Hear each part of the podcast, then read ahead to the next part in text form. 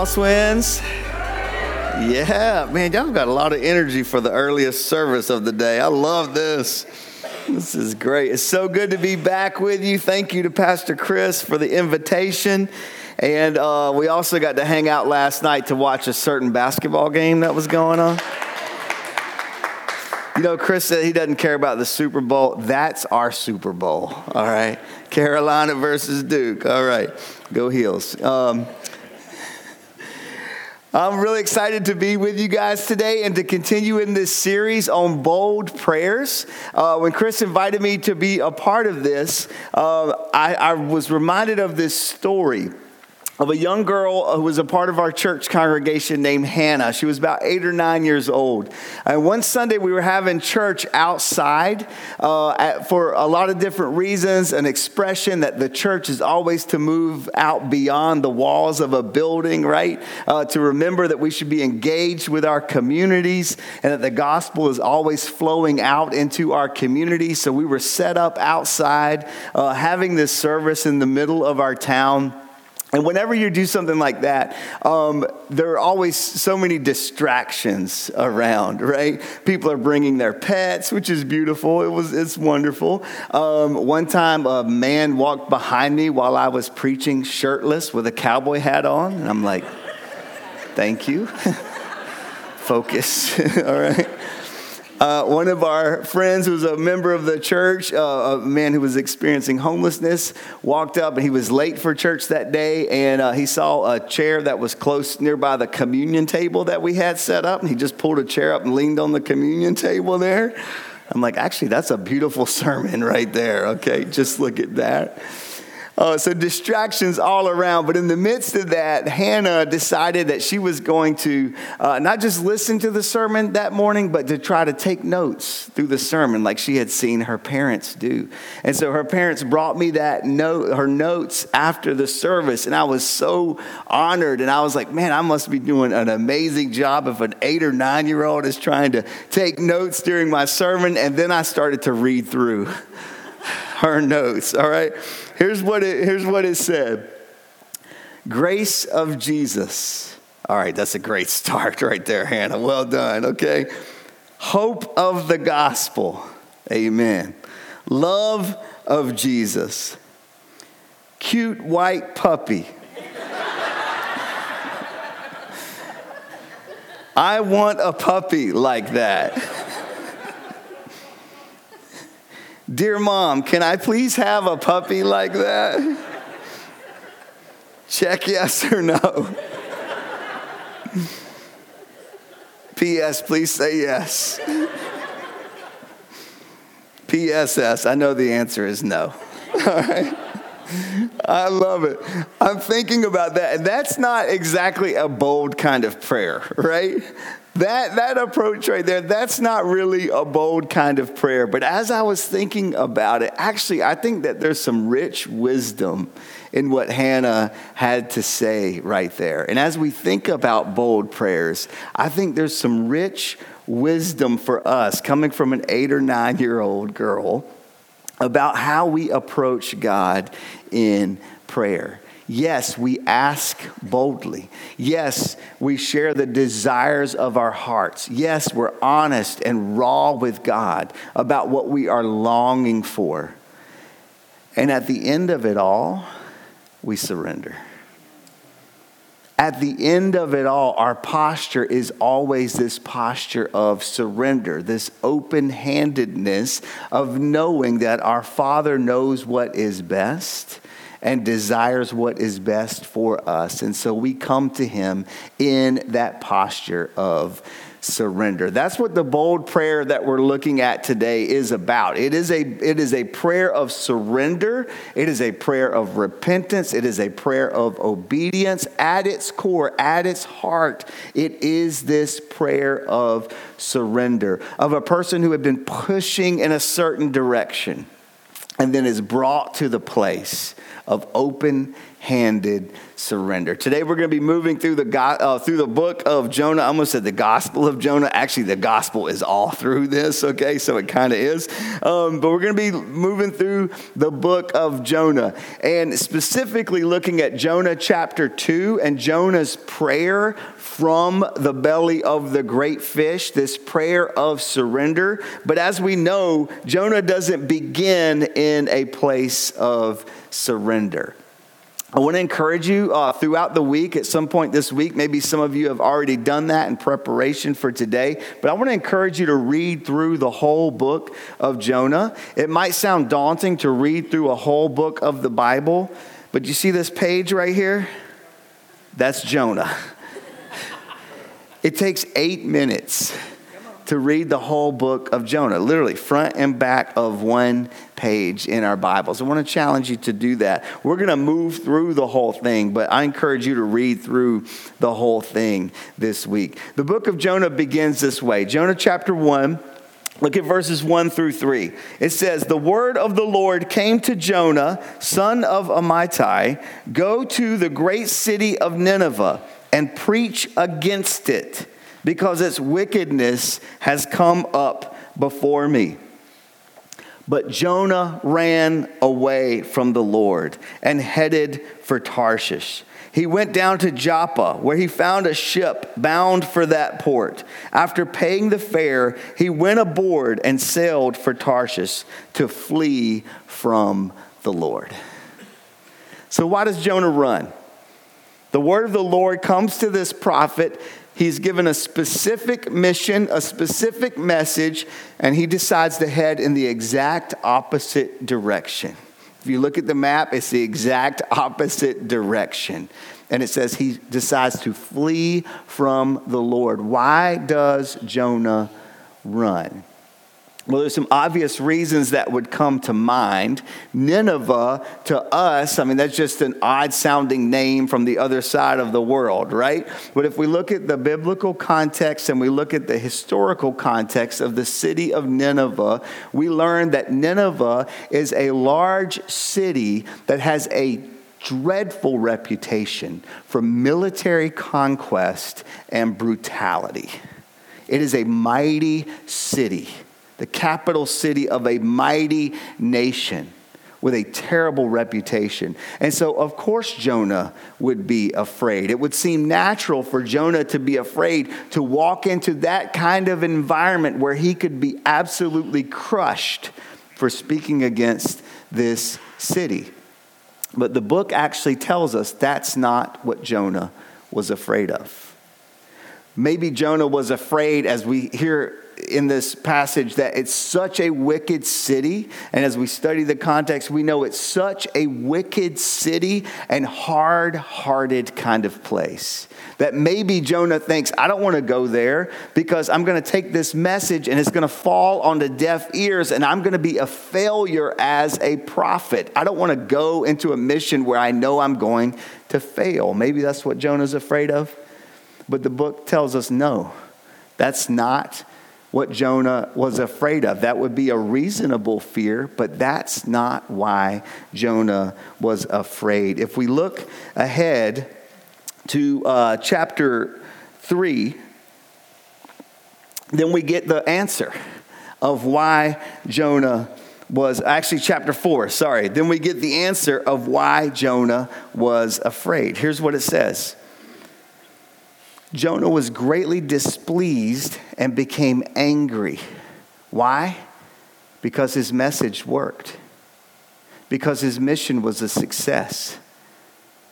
We're going to dig into this more as we move through the book, but right up front, we realize Jonah's mission was a success. The people actually repented and turned their hearts to God.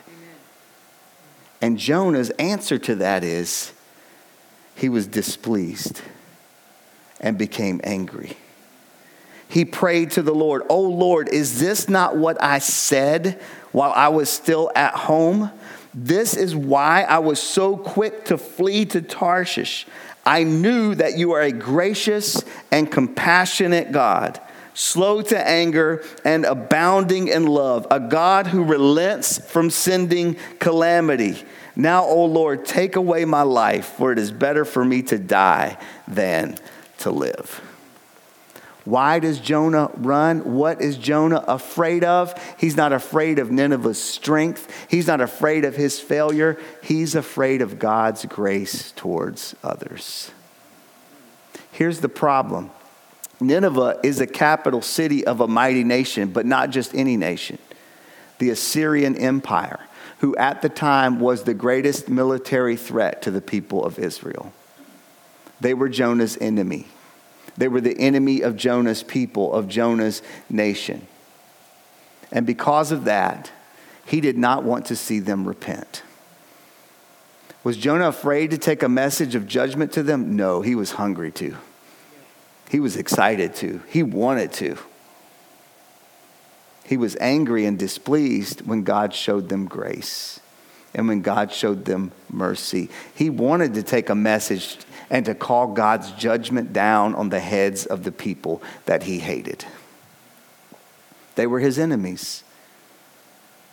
It would have been a massive win for him and for his people to see them wiped off the face of the earth by God's judgment. What he was afraid of was God's grace. What am I afraid of? Are there people in my life that I am afraid that God is going to have too much grace towards?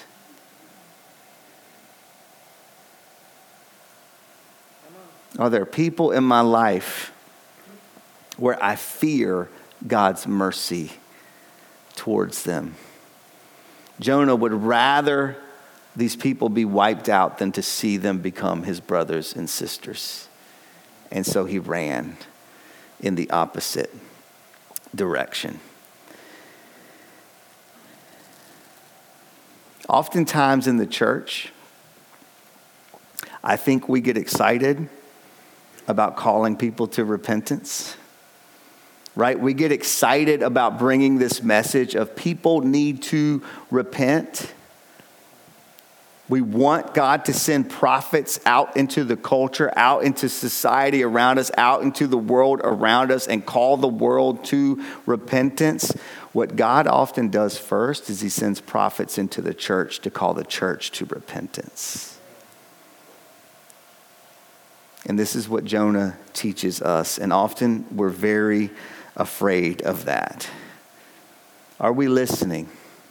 Are we willing to listen when God starts to call the church to repentance? Or do we want him just to call the world to it? But he always starts with us, he always begins with us. Much like Jonah, uh, many of us have stories in our lives where we've sensed God's conviction on something or we've sensed God's direction on something and we have hesitated at times more than hesitated. At times, we have purposely charted a course in the exact opposite direction to try to move against what God is pushing us into. We're afraid of what it's going to ask of us. We're afraid of what surrender is going to look like. And so we start moving in the opposite direction. And have you discovered whenever you do that in your life, what you experience is not freedom, but frustration? Over and over again, you will experience frustration. You're seeking freedom, but you're running headfirst into frustration because God is too kind to allow you to be satisfied with anything less than His will for your life. He loves you too much to allow you to be satisfied in anything other than Him. And He will frustrate your life to bring you into alignment with his heart. And that's not his judgment against you. That's not just his wrath against you. That's his rescue for you. That's his love for you. And he will frustrate your life to bring you into alignment with his heart. This is what he does for Jonah. Jonah runs in the opposite direction. God uses a storm, God uses a crew of pagan sailors. God ends up using a great fish swallowing Jonah to redirect Jonah's path. And each of those things look like the wrath of God, they are also the rescue of God in Jonah's life. Redirecting his life and taking him to the place where Jonah needs to be. Eventually, Jonah comes to this place of praying one of the most bold prayers you can possibly pray the prayer of surrender and the prayer of repentance. It says this in Jonah chapter 2. This is the heart of the book. This is the turning point of the whole book and the bold prayer of Jonah. From inside the fish, Jonah prayed to the Lord his God. He said, In my distress, I called to the Lord, and he answered me. From the depths of the grave, I called for help, and you listened to my cry. You hurled me into the deep, into the very heart of the seas, and the currents swirled about me. All your waves and breakers swept over me. I said, I have been banished from your sight, yet I will look again toward your holy temple. The engulfing waters threatened me. The deep surrounded me. Seaweed was wrapped around my head. To the roots of the mountains I sank down. The earth beneath barred me in forever. But you brought my life up from the pit. O Lord my God. When my life was ebbing away, I remembered you, Lord, and my prayer rose to you, to your holy temple. Those who cling to worthless idols forfeit the grace that could be theirs. But I, with a song of thanksgiving, will sacrifice to you. What I have vowed, I will make good. Salvation comes from the Lord. And the Lord commanded the fish, and it spit Jonah onto dry land. Amen. The whole turning point of the book. A bold prayer, perhaps the most bold prayer you can pray, one of surrender and one of repentance. I notice if you've got your Bibles open, um, I've, I notice something interesting about this prayer. For one, you can hear it as it's being read, or as you're reading it, you can hear that this is a poetic and lyrical kind of prayer, right? And if you look in your Bible, you can see that it's formatted that way. It's laid out like a poem or like a song, much like the Psalms, right? One of the Psalms that you would find here in the Old Testament. Very similar kind of feel, language, and layout of this. This reads like worship. This reads like worship, and it is.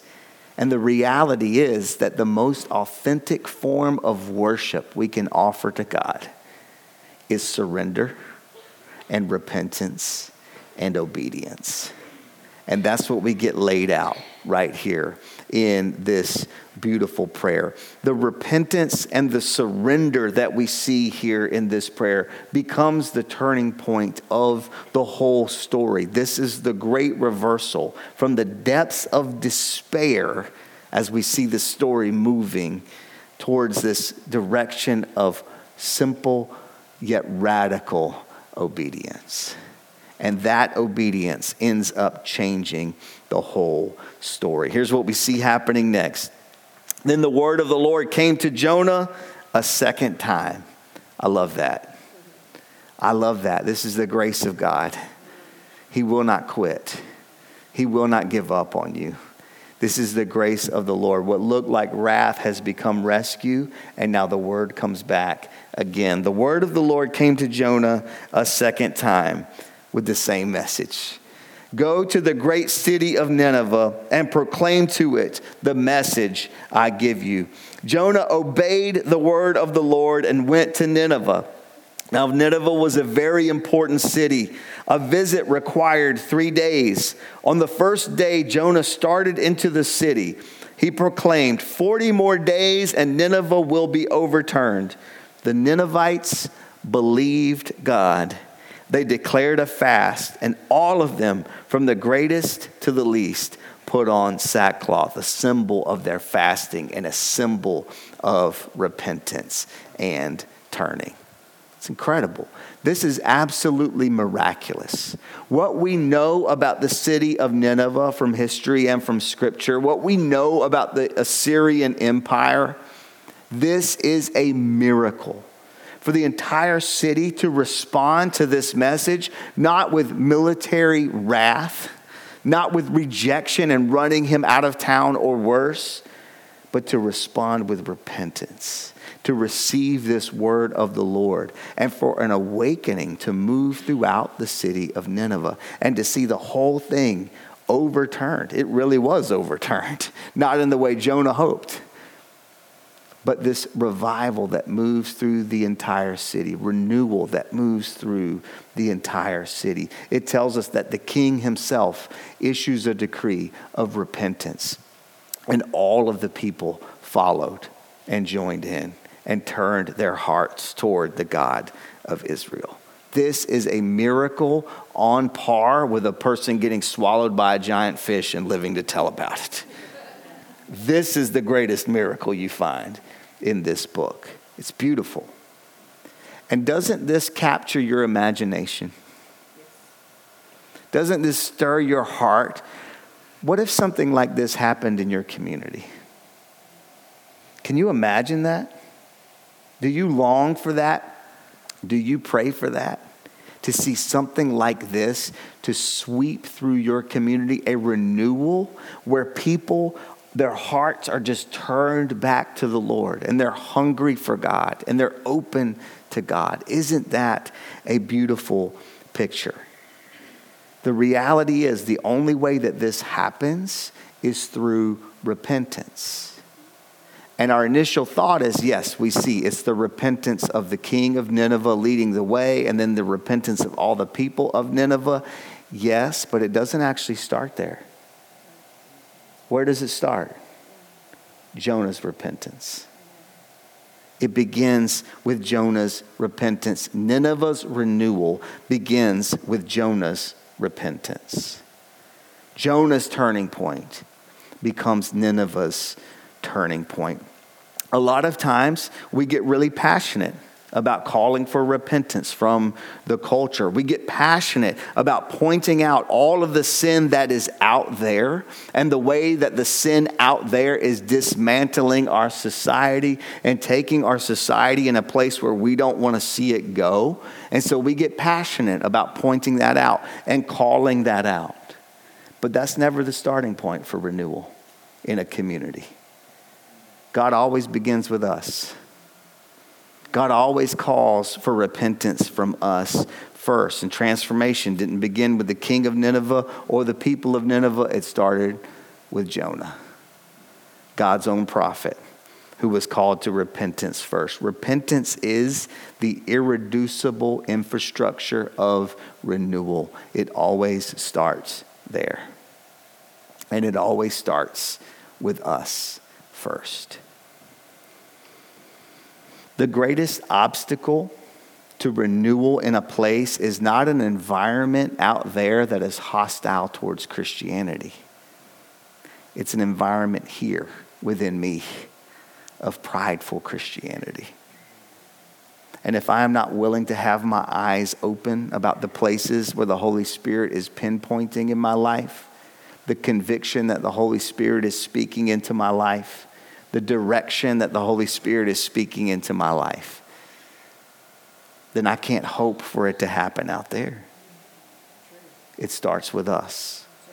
It starts with us. I'm not sure which is more tragic the person out there who has yet to realize their desperate need for grace, or me who often forgets my desperate need for grace. It always starts with us. Renewal begins with repentance, and repentance starts with us. Jonah's prayer is a bold prayer, maybe the most bold prayer you can pray one of surrender and one of repentance. We realize, though, that the risk keeps going. Surrender's risky enough, repentance is risky enough. But we realize that when we're following Jesus, the risk keeps going. And we're already starting to do the math, and we're already starting to realize what this might end up requiring for us. And we realize that when we ask for forgiveness from God, what might be waiting on the other side of that, which is that God's going to ask us to forgive as well. He doesn't only ask us to repent, He also asks us to forgive. And that might feel like the most risky thing we can possibly do. Surrender is scary enough, repentance is scary enough. But we know what Jesus is going to call us into next. We see that in Jonah chapter 4, he actually fails at this point. He is angry, he is still bitter about the people coming into relationship with God. He hasn't let go and he can't move to that place of forgiveness. And we see as we read through the book that holding on to that is creating bitterness in him that is choking out joy and choking out hope and choking the life out of him to the point where he doesn't even want to live anymore, despite the miracle that he's just witnessed of God's mercy. A failure to forgive and a refusal to forgive will do that to us. I know it goes against our most basic instincts.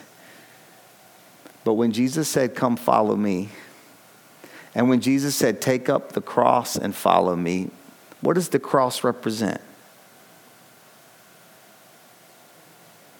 His love, His grace, His mercy, absolutely, and His forgiveness. It is the symbol of our faith. And you cannot follow Jesus for long you cannot walk in the way of Jesus for long without tripping over the call to forgive. And perhaps that's what the Holy Spirit is stirring in some hearts this morning. It's the next brave step. Forgiveness is our response to redemption. You've been forgiven. Now, who is next? Now, we do realize that when God calls us to forgive freely, that does not mean easily. I realize that can be a very painful and very difficult thing. And we also need to be really clear there's a difference between forgiveness and trust. Yes. Forgiveness cannot be earned because we aren't the ones who paid for it. Jesus paid for it. But trust has to be earned in your life. So if there's a relationship right now that you're thinking of, and you think I'm pushing you into forgiveness of someone who has been manipulative, who has been hurtful, who has been damaging in your life, who has even painfully been abusive in your life, forgiveness and trust are not the same thing. That doesn't mean you let that person back into your life and you give that person power in your life again. God's not asking you to do that. He's giving you freedom in that area of your life. Part of that freedom will mean to give that person forgiveness that they don't deserve. It does not mean to give them trust that they haven't earned. Keep that distinction really clear in what he's asking you to do. But he does call us into forgiveness, surrender, repentance, and forgiveness. The undeniable signs of the unrivaled reign of God's grace in our lives. There's only one way that this is possible, though. And it actually comes to us, as you might expect, from the mouth of Jesus. In Matthew chapter 12, verses 38 through 41, we get another mention of our friend Jonah.